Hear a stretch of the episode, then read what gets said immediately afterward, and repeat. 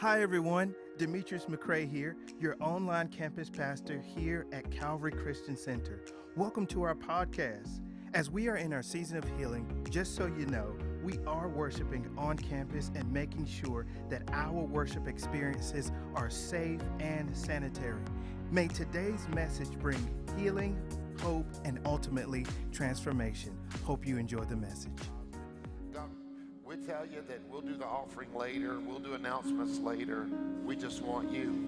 We want your presence, and we want your word. So have your way.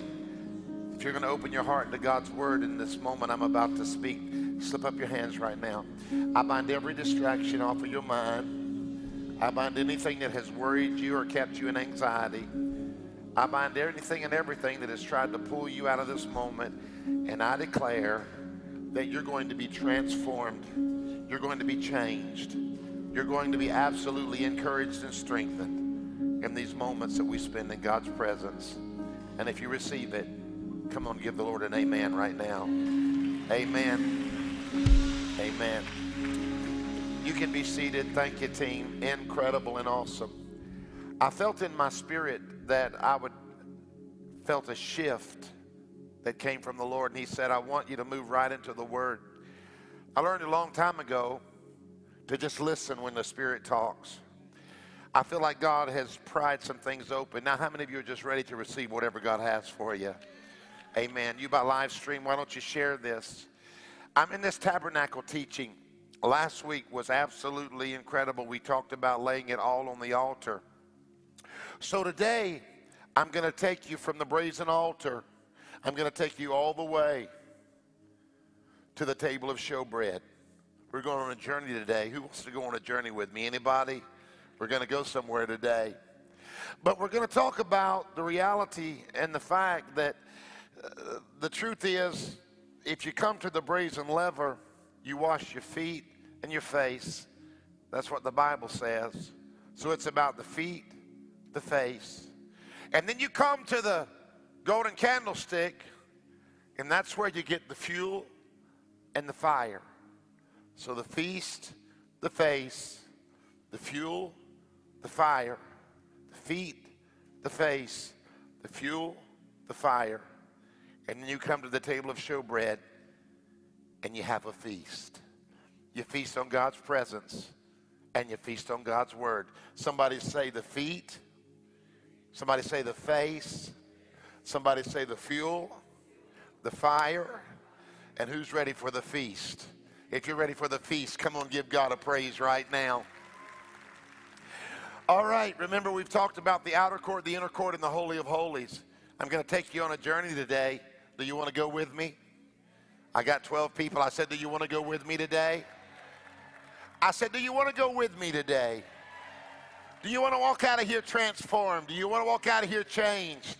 Do you want to walk out of here having feasted on the Word of God? God's presence is so real, and I feel like he's pried your heart open. Now, remember, I taught you last week about the fact that there was a process and an order. Everything in the tabernacle means something. Everything about this tabernacle points to a fulfillment that would happen through Jesus Christ and the New Testament and the outpouring of the Holy Spirit. It's full of types and shadows. We talked last week and the week before last about the very first thing that the children of Israel did. There were 12 tribes that camped round about the tabernacle. In other words, when they stopped to break camp, the very first thing that they did was create a place for God's presence. Before they put their own tents up, they put up the tent of dwelling, the tent of presence, and then they camped all around God's presence. The center of their world was the presence of the Lord. How many of you here today can say, Pastor, I want the center of my world to be God's presence? If that's you, make a little noise in the room right now. So they would camp round about the presence of God, and then you had to come through three different tribes that camped right in front of the entrance into the tabernacle. These three tribes, they were powerful, was Zebulun, Issachar, and Judah. But the word Judah means praise. And you could not even come into God's presence. You couldn't approach him without praise. Is there anybody here today that has a reason to praise the Lord? I only want to hear from the people who feel like you ought to praise him. If you should praise him, open up your mouth and praise him now. And then remember, we would come through one door, the door that was 30 feet wide. I know it's not popular, but I still believe there's only one door into God's presence, and his name is Jesus Christ. There's only one healer, one redeemer, one provider, one waymaker, and his name is Jesus. Anybody in this service glad that you know Jesus? I want all the Jesus people to give Jesus a little glory right now. I'm a Jesus person. So they would come through the one door, and they would enter into his presence with thanksgiving and into his courts with praise. They would walk right in and say thank you. One translation says, in fact, enter into his presence with the password, thank you. See, they were on their way to the next thing that God was going to do in their lives. But he said, before I do the next thing for you, why don't you thank me for what I've already done? So many people are wanting God to do the next thing when they haven't thanked him for what he's already done. I kind of dare you right now. Why don't you stop and thank God for what he's already done in your life? Oh, I'm not going to pump you up. If you can't thank him, I can't thank him for you. So if you really want to thank him for what he's already done, 1, 2, 3, do that right now. Just say, Lord, this is me thanking you for what you've already done. So then they would come to the brazen altar. Remember, I talked to you last week about putting everything on the altar, all on the altar. This was a place of sacrifice. This was a place where the blood flowed. This represented the cross of Jesus Christ. It represents to you and me that we are changed by the shed blood of Jesus. Is there anybody here today, you'd say, Pastor, I still believe in that cross. I still believe in the blood. I still believe in redemption. Had you been changed by the blood of Jesus? Where are the folks at that you were changed by that blood? Now remember, there are no accidents. Everything points to something. Everything unfolds and unpacks and tells us about something that would be fulfilled when Jesus would come and when the Holy Spirit would be poured out. So here we've done it now. We've built our lives around God's presence. We've come through praise. We've entered through one door, and that's Jesus. We've come with thanksgiving, and then we've been washed in the blood. But today I want to take you from the brazen altar, from the brazen lever, all the way to the table of showbread. We're going to go on a journey today. Here is where we wash our face and our feet. And then we come into the holy place, and we receive fuel and fresh fire. Anybody ready for fuel and fresh fire? Come on, this is fresh oil. This is anointing oil. Anybody ready for fresh fuel and fresh fire and fresh oil? And then this table of showbread represents his word and his presence. This is where we feast. But listen, there are no accidents. Everything about this tabernacle unfolded something powerful. The priest would come to this brazen lever. It was a place of cleansing. It was preparation for the next level. In other words, the priest said, I've done all this here in the outer court, in this natural realm, but now I'm ready for a new level. And see, sometimes to go to a new level, you got to leave an old level behind. You can't take things with you into the new season that kept you bound in the old season. And so that priest would come here preparing for a new dimension, a new level. I don't know who I'm talking to today, but somebody in this room, somebody from live stream, God's getting ready to take you into a new dimension. God's getting ready to take you to another level. God's going to take you where you've never been in 2021.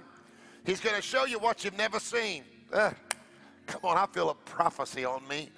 I said he's going to show you what you've never seen, and he's going to make you what you never were. If you're ready to go to a new dimension, open up your mouth and give God praise right now. God, I'm ready. But here's the necessary prerequisite. You got to be willing to get in his process. You connect to God on His terms, not yours. So everything about this place represents something in the Bible. This represents the cross. But this brazen lever of the Old Testament represents your Bible in the New Testament. In fact, in the book of Ephesians 5:26, it says that He might sanctify it and cleanse it with the washing of the water by the word. So this brazen lever represents God's word. In fact, the word washing that we read here in the book of Ephesians is actually the Hebrew word for labor. And what the writer is saying is the church is going to be sanctified when we wash in the word. The Bible is your labor. Now in Exodus 38, the word of God says that this labor that you see before you was made from the brass looking glasses, the mirrors of the women of Israel. They gave these mirrors. And the entirety of this labor that had water in it, the entirety of this labor was made with mirrors. And there's actually a mirror in my labor today. That priest would look over into this brazen lever, and he would wash himself.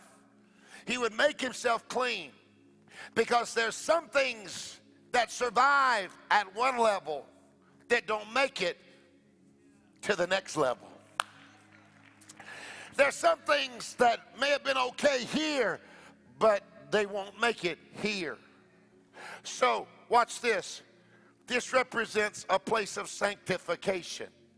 The Bible said He will sanctify the church by the washing of the water of the word. Now, this altar here is where the blood was shed. It's where the sacrifice was made. It represents the cross. So this represents justification, and this represents sanctification. So God said, not only will I justify you, I will sanctify you. And the word sanctified means set apart. He said, I'll sanctify you because I've got a plan for you. He said, when I justify you, I sanctify you and set you apart, because I'm not going to redeem you and then leave you.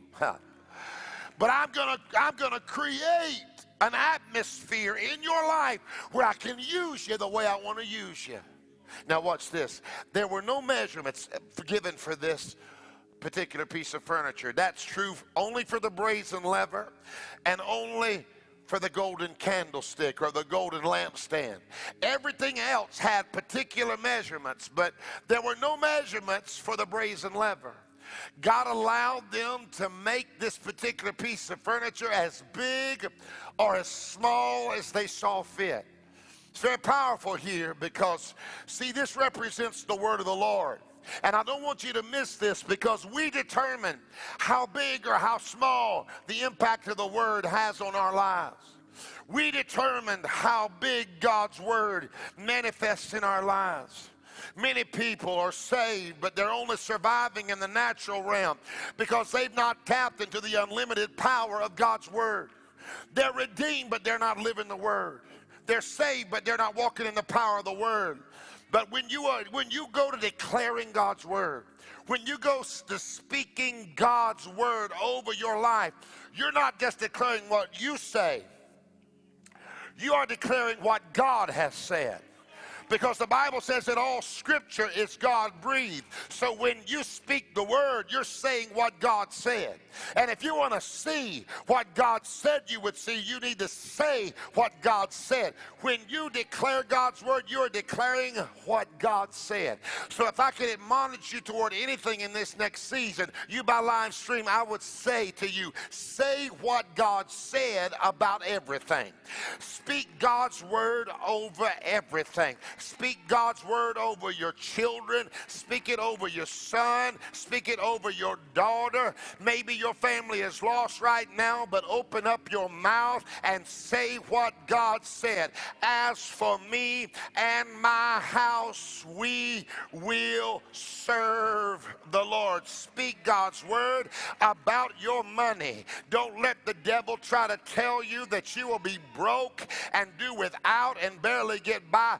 Open your mouth and say what God said. My God shall supply all my needs according to his riches and glory by Christ Jesus. Speak God's word about your future. Don't let the devil tell you that you are aimlessly moving along and you don't have a path or a process or a promise. You open up your mouth and say, I declare what God said about me. I know the thoughts I think toward you, says the Lord, to give you a hope and a future and an expected end. I rejoice because I am a righteous man, and the Bible said, rejoice, for the steps of the righteous are ordered of the Lord. When you get under attack, don't declare you're going to be defeated, but open up your mouth and say, no weapon that is formed against me shall be able to prosper. When you get a bad doctor's report, don't you rehearse that doctor's report and say, I'm going to die,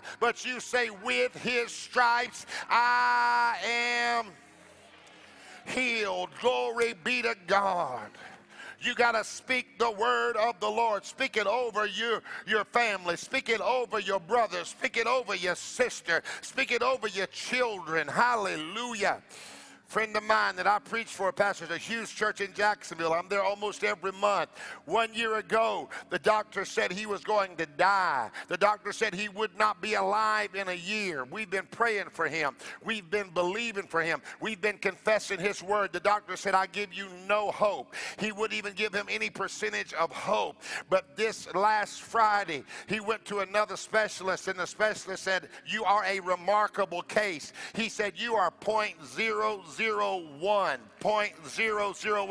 said, we don't even have a way to describe the fact that you are alive and getting better, and his prognosis has turned around. I'm trying to tell you, he got the word out and spoke it over his life every day and declared healing. How many of you want the word to come alive in your life? The word of God in our lives, then, is not only what we declare, but it's what we conform to. In other words, we are changed at the brazen lever. This is a place of washing and a place of cleansing. The Bible is what tells us how to live our lives. And I want you to get this in your spirit. God will not judge us by the opinions of others. So you can't get caught up in what others say about you. God will not even judge you by the opinion of yourself. But God will judge a man by his word. He's going to take his word, and whatever you did up next to his word is how you're going to be judged. So let me just say this to you. That's why we got to live our lives in submission to the word. Now watch this. The blood from the brazen altar, the anointing oil from the tabernacle, and the water was all splattered on this altar. It was all splattered on this brazen altar. The blood was splattered on the brazen lever, and the brazen lever represents redemption. It represents the word of the Lord. So they would throw that blood on this brazen lever. And see, when you read your Bible, it represents God's word. You don't read it as someone defeated. You don't read it as someone who's afraid. But you read it washed in the blood of the Lamb. That's why you can read about the rapture and the tribulation and not get afraid. That's why you can read about hell and not be afraid. That's why you can read about judgment and not be afraid. Because you know, at the end of the day, I am washed in the blood of the Lamb. And I am redeemed by the blood of Jesus. That's why there is now therefore no condemnation to those who are in Christ Jesus. And when I read the word of God, I can rejoice knowing that I am covered by the blood of Jesus. Is there anybody glad that you're covered by the blood today? So we read the word with a perspective of being redeemed. When you read the word, it shouldn't fill you full of fear because you are washed in the blood. And then there would be splattered, that there would be oil put over that the sprays and lever. And the oil represents the Holy Spirit. Him and I represents anointing. So when you read that word, you read it as an anointed child of God. It gives you power to manifest it. That means you have what it says you have. That means you can do what it says you can do. The Bible said in that day, the yoke will be destroyed and the burden will be lifted because of the anointing, and you'll begin to manifest the word, not because you're so smart or gifted or articulate, not because you've got it going on, but because you are washed in the blood and you are covered with the anointing of the Holy Ghost. Hell doesn't want me to tell you this, but you don't have to earn it. You don't have to be good enough, smart enough, gifted enough, or articulate enough. All you have to be is washed in the blood and anointed with fresh oil. Is there anybody ready to be anointed with fresh oil so you can manifest the word of the Lord? So it was, the sprays and lever had blood, and then it had oil, but then it had water on it. Water represents being sanctified. It means being set apart. So not only am I washed in the blood as I read the word, not only am I covered with the anointing as I read the word, but I'm washed in the water of his word. In other words, I'm sanctified, I'm set apart. That means God's going to give us power to live his word. Now, the brazen altar identified what needed to be cleansed, but the brazen lever represents what needs to be sanctified. So we get ourselves in position and we read that word. But here's what I found out, precious. We don't just read the Bible. The Bible reads us. When we read that Bible, we look in that Bible, we conform our lives to what the Bible says. And whatever the Bible says, it's something called absolute truth. Now let me tell you what absolute truth is. Absolute truth means simply this: it's always true. There's something in the kingdom nowadays, or among churches, let me say, where some churches will preach absolute truth as it relates to the word, and some will preach relative truth as it relates to the word. What does that mean? It means that there are many people who take the parts of the Bible that they want, and they say the word of God changes relative to our situations. In other words, it's situational ethics. There are some things that were wrong in the time of Christ, and a sin at the time of Christ, and maybe a sin when my parents were coming up, but nowadays they're not sin. But that is not reality. If it was a sin at the time of Christ, it's a sin today. And if it was a sin in the 70s, it's a sin today. What we need is churches that understand that the Bible is absolutely true. We don't change the Bible, the Bible changes us. We don't change the Bible changes us. That means we live our lives with a biblical world view. That some unbelieving believers refuse to do this because the Bible is not absolute truth to them. But I have been in this too long. I have served God for too long to begin to water down the book and not preach it as it is. How many of you are glad to know that the Bible is still absolute truth, and whatever it says is still true?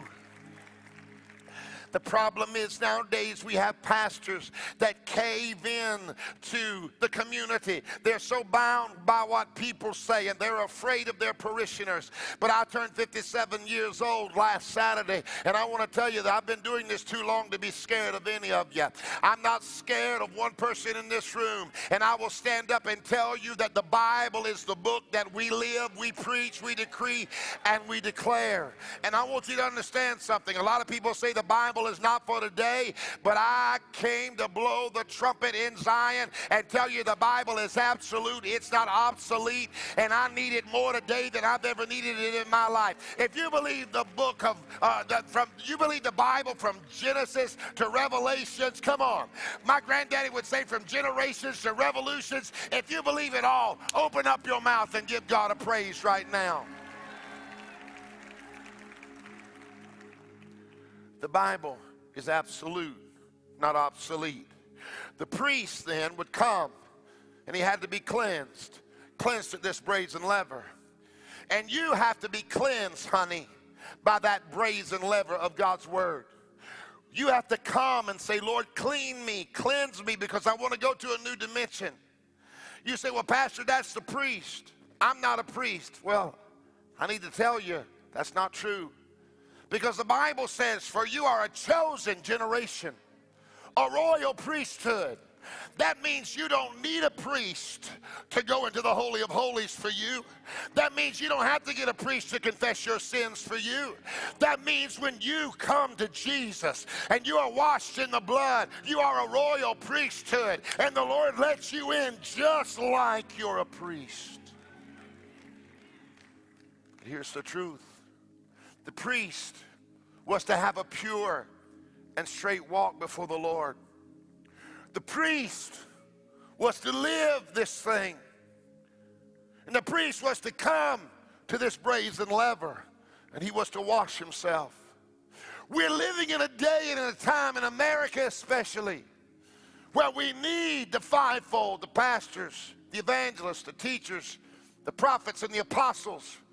We need them not to just speak truth to us, but we need them to live the truth. We need our leaders to walk this thing out. The priest that was used greatly by God had to have a straight and pure walk before the Lord. The priest was instructed, watch now, to wash his face and wash his feet. The feet represented where he had been. They represented that he had been polluted in the process. The feet represented the fact that he needed to be washed from every illicit, immoral place that his feet had carried him. And I'm glad that 2,000 years ago, Jesus had his feet nailed to the tree. For every unrighteous place my feet have ever carried me. He was to wash his face. The face represents the ears. It's what you hear. It represents the mouth. It's what you say. But it also represents what you behold with your eyes. That priest was to come there, and he was to wash himself and say, Lord, cleanse me from anything that I've heard. Cleanse me from anything that I've said. Let your word get in my mouth. Let me speak your word. But then it was very important. He washed his eyes. See, your eyes, young person, are the windows of your soul. And your soul is the part of you that is eternal. When you get saved, you don't say, Jesus, save my body. You don't even say, Jesus, save my spirit. But you say, Jesus, save my soul. That soul is that three part of you, body, soul, and spirit. That soul is the part of you that lives on and on. And you need to be careful what you show your eternal soul. That's why you don't need to be looking at pornography. That's why you don't need to be watching things and showing these things to your eternal soul. You need to come and say, Lord, whatever I've heard that's not of you, remove it from me. Let me be renewed by your word. Whatever I've said, let me get negative and doubtful and depressive talk out of my mouth. Lord, let me speak faith. Let me speak your word. Hallelujah. But Lord, anything that I've seen, God, I want you to renew my mind. I want you to take memories that should not be there, and I want you to remove them, because listen, you become what you continually behold, what you're constantly looking at, that's what you become. So you say, Lord, cleanse me from where I've been. Cleanse me from what I've been. Renew my mind. The reality is, redeemed people must be clean people. And I want you to get this in your spirit. The priest didn't just look at the water. He applied the water. So here's my admonition to you. Here's my instructions to you as the leader of this house. Don't just read the word. Apply the word. Let the word be real in your life. So watch. Justification. I've been justified by the blood of Jesus. Anybody justified by the blood? Make a little bit of noise if you've been justified by the blood. Oh, people don't understand your praise right now, but they don't know how much is under the blood. But if you know you've got stuff under the blood right now, I want you, 1, 2, 3, open your mouth and give God a mighty praise. Justified. Justified. Somebody shout justified. Justified. You can say it like this. Just if I'd never sinned, just if I'd never fallen, just if I'd never compromised. Let me tell you, when the Lord looks at you, he doesn't see your past. He doesn't see what you did. When God looks at you, he doesn't see your failure. He sees one thing. He sees the blood of his son, Jesus Christ, and he says, she is justified. He is justified. So this is a place of justification. But then we come to the place of sanctification. And we are sanctified by the word. That means we're set apart. That means God's got a plan for us. Make a little noise if you're glad that the Lord has a plan for you. I said, if you believe that God's got a plan for your life, open up your mouth and give him some praise right now. Right now, come on and praise him. I'm thankful that God's got a plan.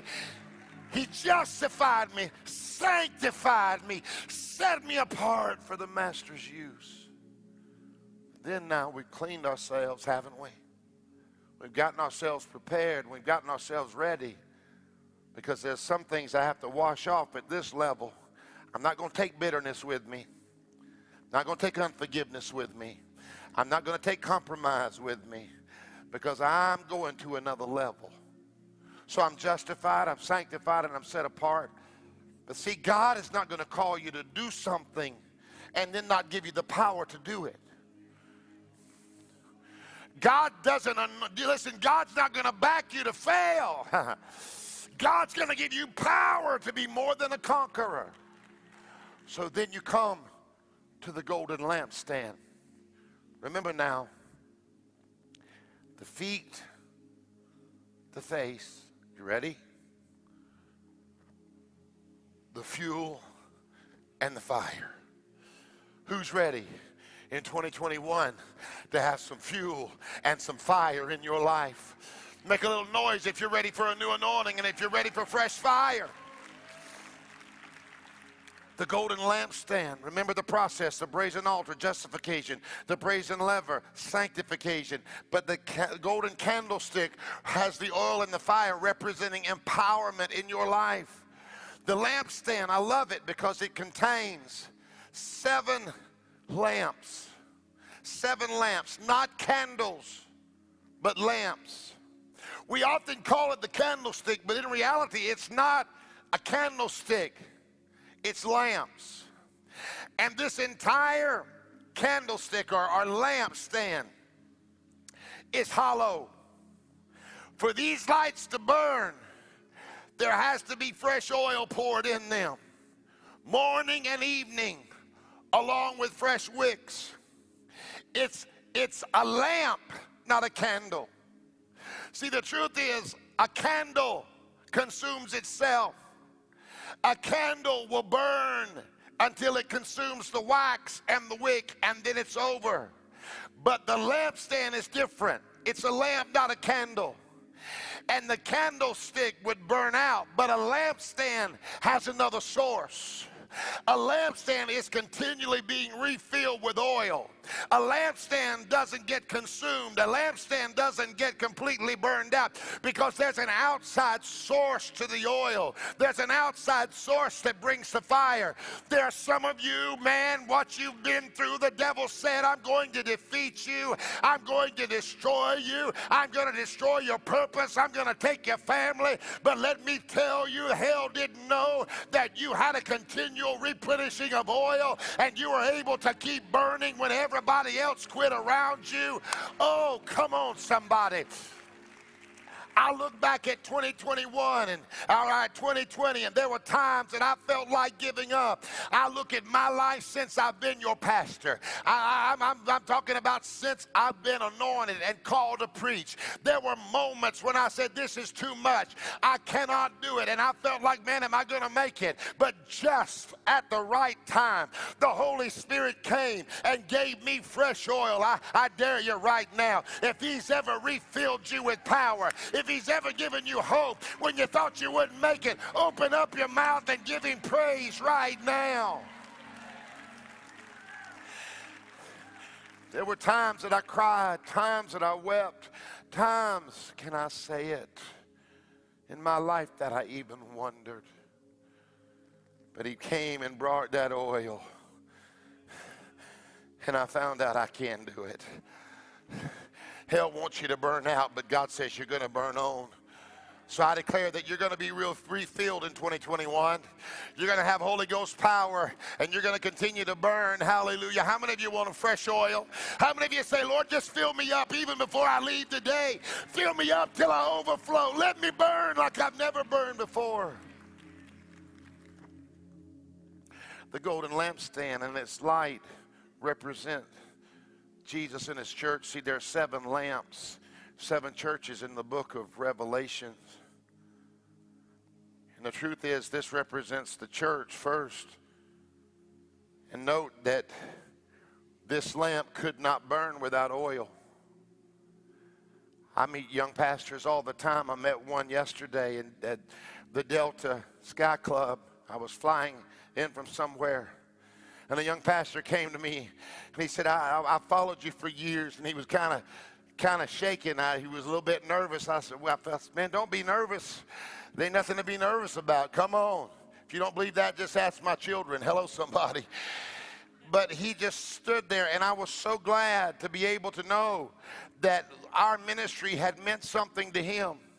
I want you to understand something that I will never be ashamed of. I don't want to come to a church that just has good facilities, or just great music, or just good programs. Because just like that lampstand cannot burn without fresh oil, this church is nothing without the fresh oil of the Holy Ghost. We are nothing without the miracle-working power of the Holy Ghost. So if you want to go to a church where they just go through the motions, where they get you in and get you out and get it over with, you'll never love Calvary. But if you want to come to a church where there is fresh fire and fresh oil, you're in the right place at the right time. We'll get off the page, we'll say, Lord, fill us up because we need something fresh from you. This light was so necessary because it lit the holy place completely up.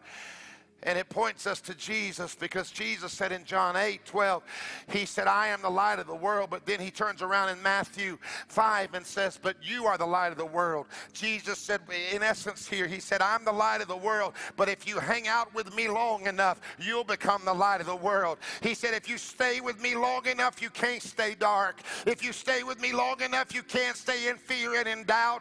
The enemy wants to put your light out, but I want to tell you that Jesus has called you to be the light of the world. Hallelujah. It's so powerful to me because, listen, remember I told you the brazen lever and this golden candlestick, there were no measurements given for these two. And I want you to understand something. God said, you make it any way you want to make it. It tells me that there is no limit to what fresh oil can do in our lives. There is no darkness, hallelujah, that the light of God in you cannot overcome. Hell wants you to quit now. Hell wants you to give up now. Hell wants the church to say it's too dark in America, but I've come to let the devil know the darker the dark, the darker the night, the greater the light. Hallelujah. Darkness never chases away light, but baby, light chases away darkness. And I decree and declare that in 2021, Calvary's going to burn brighter than we've ever burned in the history of our ministry. Our job is to produce light in a dead world, in a dark world. I wouldn't give you 10 cents for a light that didn't shine. The golden lampstand lit the way into God's presence, and that's our job. The golden lampstand, watch this now, was made of gold purified by fire. This golden lampstand, if we had the original, it would be priceless. It was 100 pounds of solid gold. But gold itself is worthless when it comes out of the ground. When it's first found, it's virtually worthless. It doesn't become precious until you put it in the fire. It's the fire that makes it precious. It's the molding that makes it precious. It's the hammering that makes it precious. That is what adds value to it. That's what makes it precious. And there are some of you here today because you've been in a fire, because you've struggled, because you've had issues. The devil said that you have no value. But I've come to blow the trumpet in Zion. I've come to let you know it's the very fact that you've been through some things, that you've endured the fire that makes you precious. Hallelujah. You are living proof that, man, I can survive it and God can still use me. In fact, the Bible calls trials in some places fiery trials. And it was the fire that got the candlestick ready for the oil. And maybe it's been a trying season for you. Maybe 2020, this past year, and going into 2021, it's been one fiery trial after another.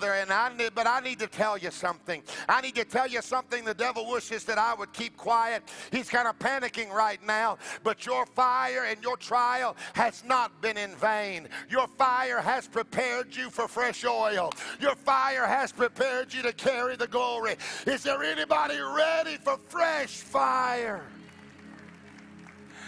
I declare that you're going to come out of this year carrying fresh oil. I declare, mother, you're going to come out of this year carrying fresh oil. You're going to be set on fire to the things of God. It was one piece of gold. Can you imagine? 100 pounds. One piece of gold represents unity. And I'm declaring that we are moving into a season at Calvary of unity like we've never known. Everything points to something. I could take so long right here. There were three knobs that held together the seven branches. Three is the number of the Godhead. It held it all together. The Father, the Son, the Holy Spirit. That's what it represents here. And I want you to understand that Calvary, we're not going to build this church on personalities. That's not the foundation of Calvary. Not building, not staffs, not great facilities. But baby, at the end of the day, what holds this together is the presence of the Father, the Son, and the Holy Ghost. We've got God working in here.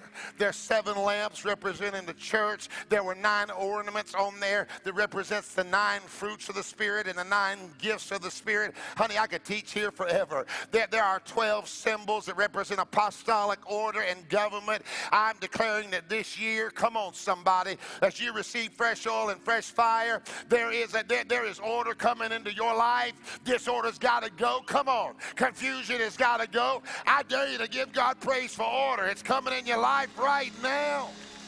Come on, I said order is coming in your life. It's coming in your family. The number 12 represents God's government, apostolic government. I declare that your life is not going to be out of control. Come on now. But God is going to govern the things in your life. If you take everything together that's attached to this lampstand and you add it all up, you get the number 66. Come on, somebody. How many books are there in the Bible? 66 books in the Bible. So I declare the Bible is going to be working big in your life. You're going to apply God's anointed word. Hallelujah. When the devil comes in like a flood, the Spirit of the Lord is going to raise a standard against him. You're going to be able to declare your word, Lord, in Psalms 119 is a lamp unto my feet and a light unto my path. Hallelujah to God in Jesus' name. I'm going to know your power. Now, the golden lampstand, watch this now. It lit the way to the table of showbread. The table of showbread bread was very precious. It represents the bread of God's presence and the bread of God's word. And the moment there was no oil, the moment there was no lamp, the moment there was no wick, the moment that this ceased to be, you could not find your way to the bread. You could not find your way to the presence. You could not find your way to the word. We had to have the oil. We had to have the fire. It's what showed people how to get to the feast. Remember, the face, the feet, the fuel, the fire, the feast. The feast is not a building. The feast is not a stage. The feast is not an opportunity. The feast is God's presence and God's word. I've watched guys, they stand up and they look all dignified. They don't sweat, they perspire. Come on, somebody. They stand up and They don't really preach. They kind of talk. I'm going to give a talk. I don't talk. I preach. Because the Bible doesn't say how will they hear without a talker. The Bible said how will they hear without a preacher. So I'm going to be a preacher. Preacher brings good news. Here's the good news. The good news is the bad news was wrong. Hallelujah. I'm a gospel preacher. You have these guys who stand up and they psychoanalyze you and they say you're suffering from a dramatic dislocation of your emotional processes. Your inability to cope with reality is due to a massive inferiority complex. You're struggling today because when you were a small child, your mother dropped you on your head, and anthropomorphically, now that has visited you into this time in your life, and today you struggle because you're dealing with the ramifications of that failure on your mother's part when she dropped you on your head. See, I don't say that. I'm what it is. I say like, you know, your mother may have dropped you on your head. She may have busted your head open, but I know a God that can heal your head, heal your past, heal your mama, save your family, set your children free. You know what? I don't want just education. I don't want just knowledge. Put some oil in my life so that when I open my mouth, people can find the bread. People can find the presence. We gotta have the bread, and we can't see it without the oil. We can't find it without the fire. You don't want a preacher that doesn't have the oil and the fire. Bread represents God's word, and bread represents God's presence. So it's a table of presence. Come on now. The Bible talks a lot about tables. Psalms 29 says there's a table in the wilderness. Come on now. God said, I'll give you a table in the wilderness. That means even in your wilderness places. That means even in your hard times. God said, I'll give you a table right in the wilderness. Have you ever been in a wilderness season where it seemed like everything was going wrong, but God gave you a table of peace right in the wilderness? He said, come on and eat, son. You might be in the wilderness, but I've got a table spread for you. Psalms 23 said, you'll prepare a table before me in the presence of my enemies. God said, even in front of your enemies, I'll put a table out there. They'll hate on you. They'll think you're going to fail. Come on. I told y'all before, you're going to deal with some haters every once in a while, sitting around eating hated chips and hated tots. And I said hated tots and drinking haterade. Come on, somebody. But sometimes you got to make your haters your elevators. You got to make your haters your escalators, because the Lord said, I'll give you a table in the presence of your enemies. He said, I'll create an atmosphere where even if it's bad around you and your enemies are trying to get you, I'll prepare a table and say, come on, son, let's eat. I have come to say that there are people that have been for your demise. They have been thinking that you were going to go down, but God is about to spread a table before them, and they got to watch you eat. They're going to watch you break through. They're going to watch your kids get saved. They're going to see your situation turn around. In fact, Song of Solomon says that he brought me to his banqueting table, and his banner over me is love. So I get at the table not because I got it going on, but because he loves me. The bread of his presence was to be accessible all the time. And I want to tell you, hell doesn't want you to know it, but you can have bread anytime. You don't have to be at church to have God's presence. You don't have to have Jim Rayleigh or John Wilde or Courtney leading in worship. Baby, this table of bread is available continuously. Hallelujah. And I declare that this week you're going to be eating. Hallelujah. This week you're going to, how many of you ready to eat this week? I'm just going to eat. Hallelujah. Oh, come on. I need to try to finish, but how many of you are ready to eat? I'm going to eat all week long. If you're ready to eat in the next season, open up your mouth and give God a praise.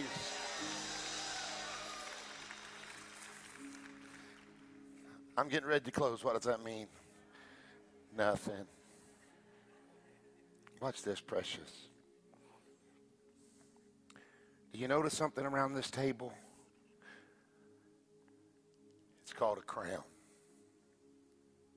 There was a crown around this table because the crown says this is important.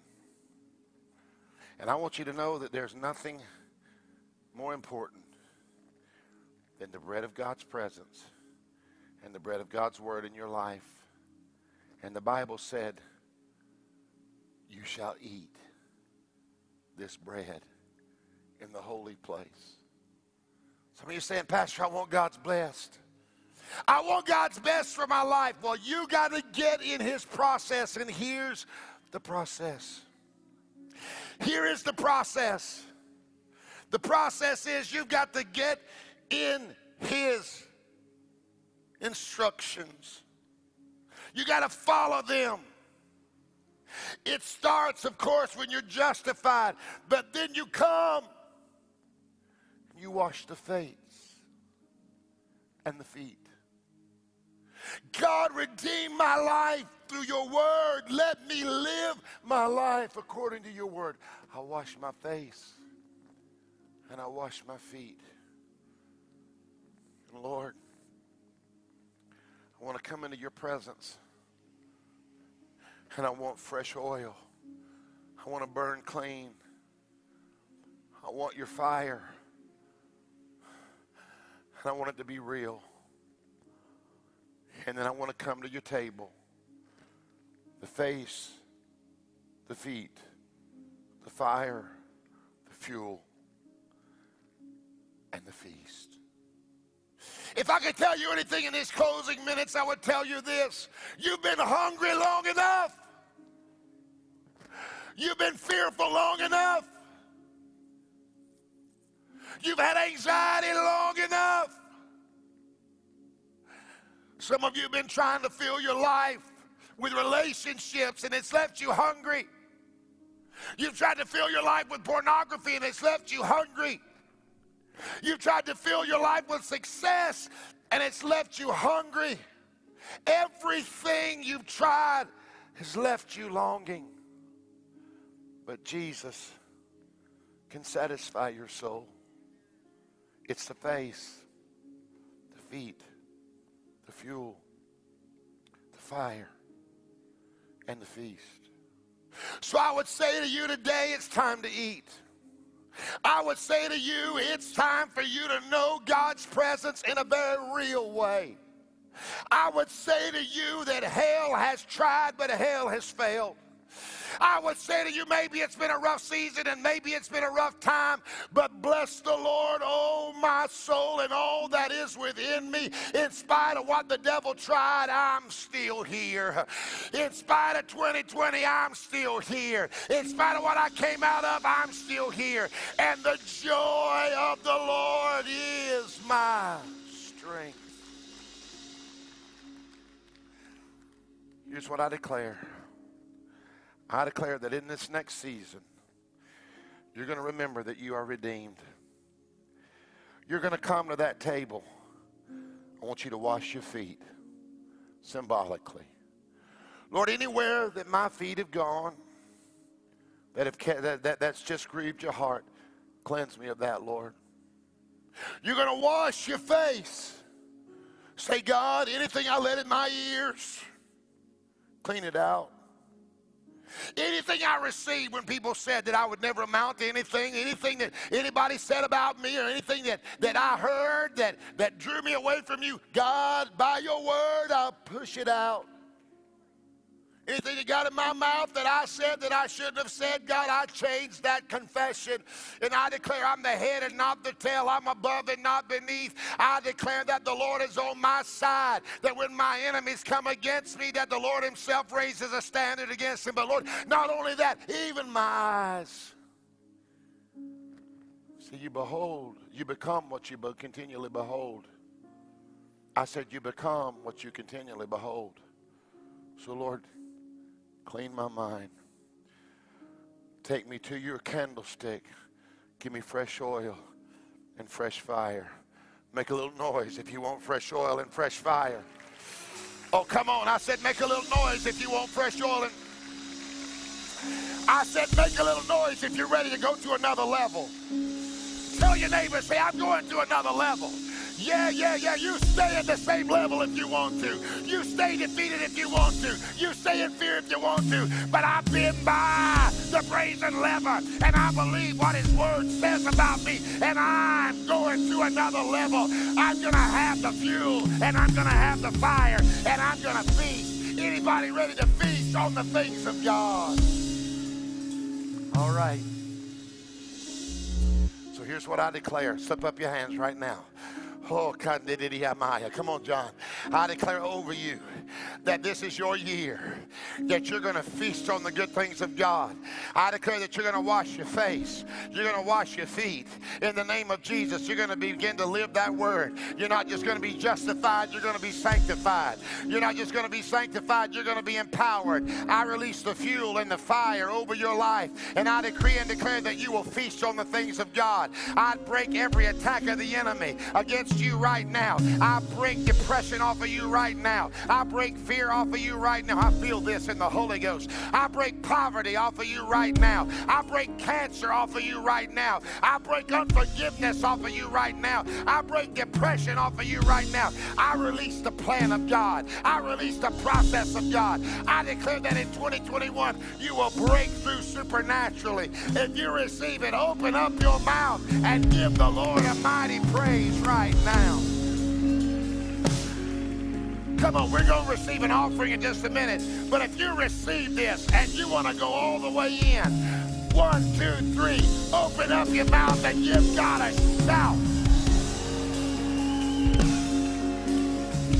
Tell your neighbor, say, hey, neighbor. Holler at your neighbor, say, hey, neighbor. You can just sit there if you want to. Say, but I got to give God praise. Because I'm ready to eat. I'm ready to feast. I'm ready to eat everything God has for me in this next season.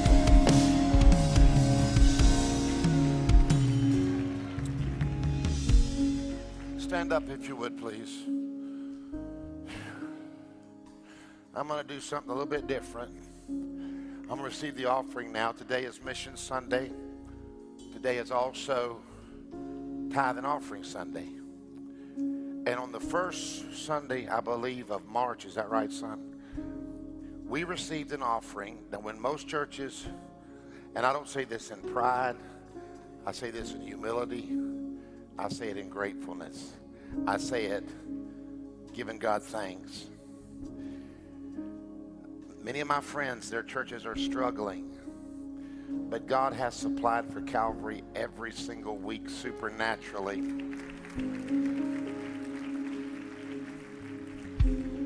And on the first Sunday, we received the offering for first fruits. Conventional wisdom says keep it all. But it's a Sunday you can't miss, because on the first Sunday of March, your church is going to give away a minimum, give it away.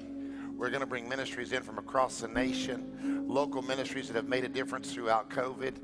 We're going to give it away, $350,000 plus. No, you ain't shouting. You ought to shout. You know why? Because I'm eating, baby. I'm eating. I'm not having poverty. I'm eating plenty. I got more than enough because I've been in the process.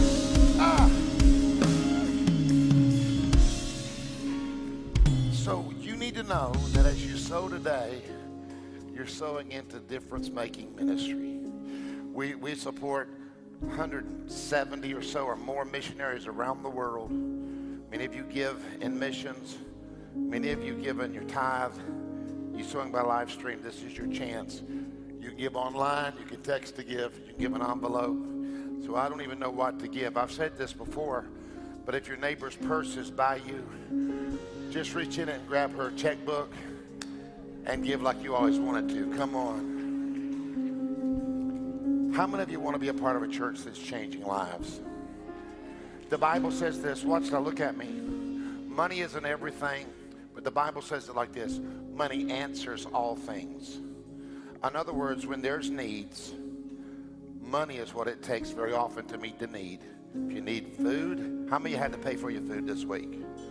Okay, how many of you had to pay for your electricity? Some of y'all had to pay for new hair. And money answered it. And in the same way that money answers it for you, it answers it for this house.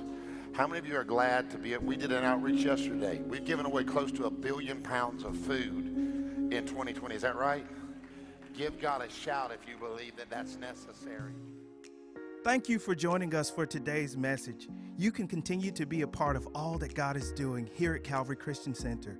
You can text to give at 386-866-3060, or you can give at calvaryfl.com/give. We would love for you to subscribe to our podcast and also for you to share this podcast with your community, your family, and your friends. Again, thank you for joining us.